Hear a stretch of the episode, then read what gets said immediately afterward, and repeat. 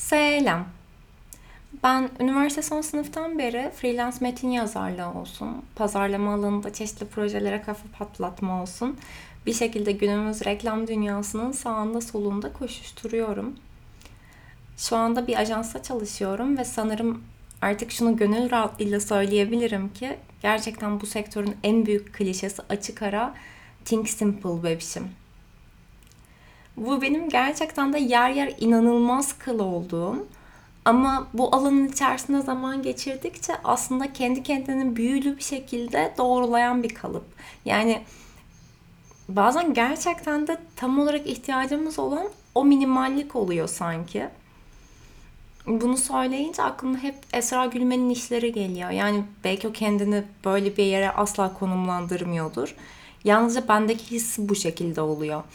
Son dönemdeki sergisiyle muhtemelen hemen herkes haberdardır kendisinden. Ee, ama yine de kafamızda aynı şeyin canlanması için bahsettiğim minimallik tam olarak bir çöp poşetinin üzerinde Yesterday's Feelings yazması. Yani bunu aktarabilmenin sonsuz alternatifi varken bunun tercih edilmesi bana çok iyi bir yeterlik seviyesi gibi geliyor. Ya da işte en basitinden son yıllarda oyunculuk görüşlerinde iyice coşan küçük oyna, oynamadan oyna gibi lafların alıp başını yürümesi gibi. Yani bir şey karmaşıklaştıkça değerinin arttığı düşüncesi günümüzde koşar adımlarla önemini yitiriyor. Bu da bir şekilde benim hoşuma giden bir gelişme açıkçası. Aynı güzel sanatların başındaki güzeli artık tartışabiliyor olmamız gibi. Tekrar bizim sektöre dönecek olursam bazen bir işin içindeyken özellikle brief'i belirsiz bir işse ya da dümdüz buraya bölüm yazıyorsam vesaire nereden başlayacağımı bilemediğim ya da aslında bu bölümün konusu daha fazla bunu içeriyor. Bir noktada tıkanıp onun içinde dakikalarca kaybolmuş bir şekilde bulabiliyorum kendimi. Ve bunu yaşayan tek insan olmadığımı da biliyorum maalesef. O düşüncelerden düşüncelere zıpladığım, zamanın hangi hızda geçtiğini anlamadığım, bir noktadan sonra artık yeni bir şey üretmekten çok yalnızca yorgunlukla baş başa kaldığım durumlarda bir an geriye çekilip derin bir nefes aldıktan sonra Think Simple bebişim derken kendimi yakalayınca bu sektörün bir kölesi olduğumu fark ettim. Şaka bir yana en basit haliyle nasıl olabilir dediğim anda aslında çoğu kaygıdan uzaklaştığımı fark ettim. Ve bu belki hayatlarımızın geri kalanı için minik bir anahtar niteliğinde olabilir diye bir düşüncem var açıkçası. Şimdi birkaç maddeyle Think Simple'ı daha da fazla övecek olursam eğer. İlk maddemiz kafanızı bu şekilde çalıştırmaya alıştıktan sonra çok yüksek ihtimalle delicesine bir vakit tasarrufunun içinde bulacaksınız kendinizi. Ve bu da zamanla kafayı bozmuş günümüz dünyasında belli ki çoğu şeyden değerli. Bu yüzden en büyük kozumu ilk baştan saldım.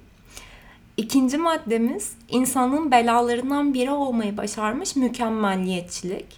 Aslında sen kendi işini Think Simple düşüncesiyle yaptıktan sonra bu bölümün sonunda bu bayağı bir ideolojiye dönüşecek diye korkmaya başladım açıkçası. Umarım bölüm sonunda bir yazı dövmesi yaptırma kararı almam ya da daha kötüsü Instagram'da biyoma falan böyle bir şey yazmam. Diyeceğim şey şuydu. Kendi işimizi en temel haliyle yapıp teslim ettikten sonra aslında geri kalanlara da bir düşünce payı vermiş oluyoruz. Yani biz her ne kadar kabul etmekte zorlansak da çoğu şey aslında ekip işi ve düzgün bir ekip işi çıkabilmesi için çoğu zaman dur noktamızı biliyor olmamız gerekiyor. Takım arkadaşlarımıza oynayabilecekleri bir alanı vermek, yani yeri geldiğinde gerçekten de o alanı teslim edebilmekten bahsediyorum. Buna yakın bir yerden biz aslında kendimizi ne kadar çok da büyük bir iş yapacağımıza şartlandırmazsak bir o kadar rahat iş yapmış oluyoruz. Bu kafamızdaki erteleme hastalığının da otomatik olarak önüne geçmiş oluyor bir yandan da az da olsa tadını çıkararak o işi yapmış olmak sanırım mükemmel ötesi bir şey. Bu da üçüncü maddemizin koltuğuna oturmuş oluyor böylece.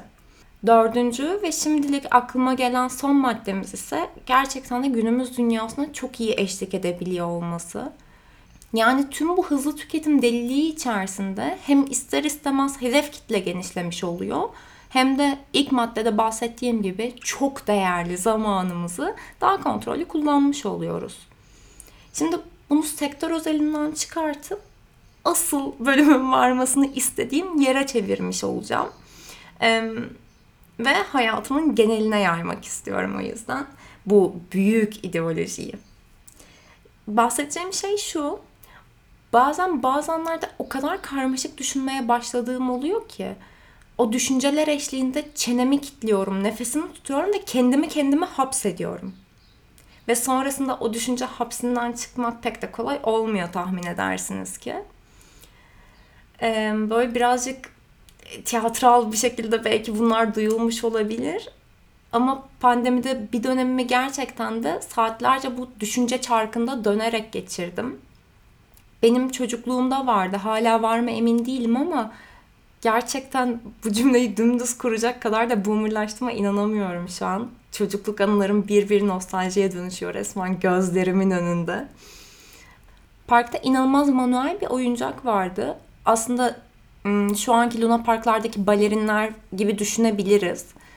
Tabii ki onun ilk çağ versiyonu gibi bir şeyden bahsediyorum ben. Ortada sabit bir nokta var ve etrafında salıncaklar dizili gibi hayal edebiliriz. Hmm, o dönemde oyuncağın sahibi abi çocuklara kafasına göre isim koyuyordu. Çilek, kiraz, karpuz, bıdı bıdı bıdı. Hiçbir zaman karpuz olmak istediğimi hatırlamıyorum. Genellikle kiraz kız oluyordum. Eğer ki hafızam bugün iyi çalışıyorsa en azından. Neyse işte 8 kişinin falan oturabileceği alan vardı totalde. Orada aşırı güvensiz önlemlerimizi aldıktan sonra abi başlıyordu bizi döndürmeye. Şu an düşününce gerçekten abinin de kol gücüne kuvvet. Ama bir yandan da eğlenceli meslekmiş gayet. Belli ki yıllar içinde yok olan mesleklerimizden bir diğeri aslında. Şimdi niye anlattım bunu diyecek olursanız eğer pandemide içinden geçtiğim dönem de aynı o abinin oyuncağında olmak gibiydi. His olarak aynı denemez tabii ki. Yalnızca manuel balerinin üzerindeki hızımı ayarlayamadığım gibi kendi düşüncelerimin üzerindeki hızı da ayarlayamıyordum. Çocuk Melisa'nın kontrolü eline alamaması okey ama yetişkin olması gereken Melisa'nın henüz kendi düşüncelerini dahi kontrol edemiyor olması korkunç bir yetersizliği getiriyordu ardından haliyle.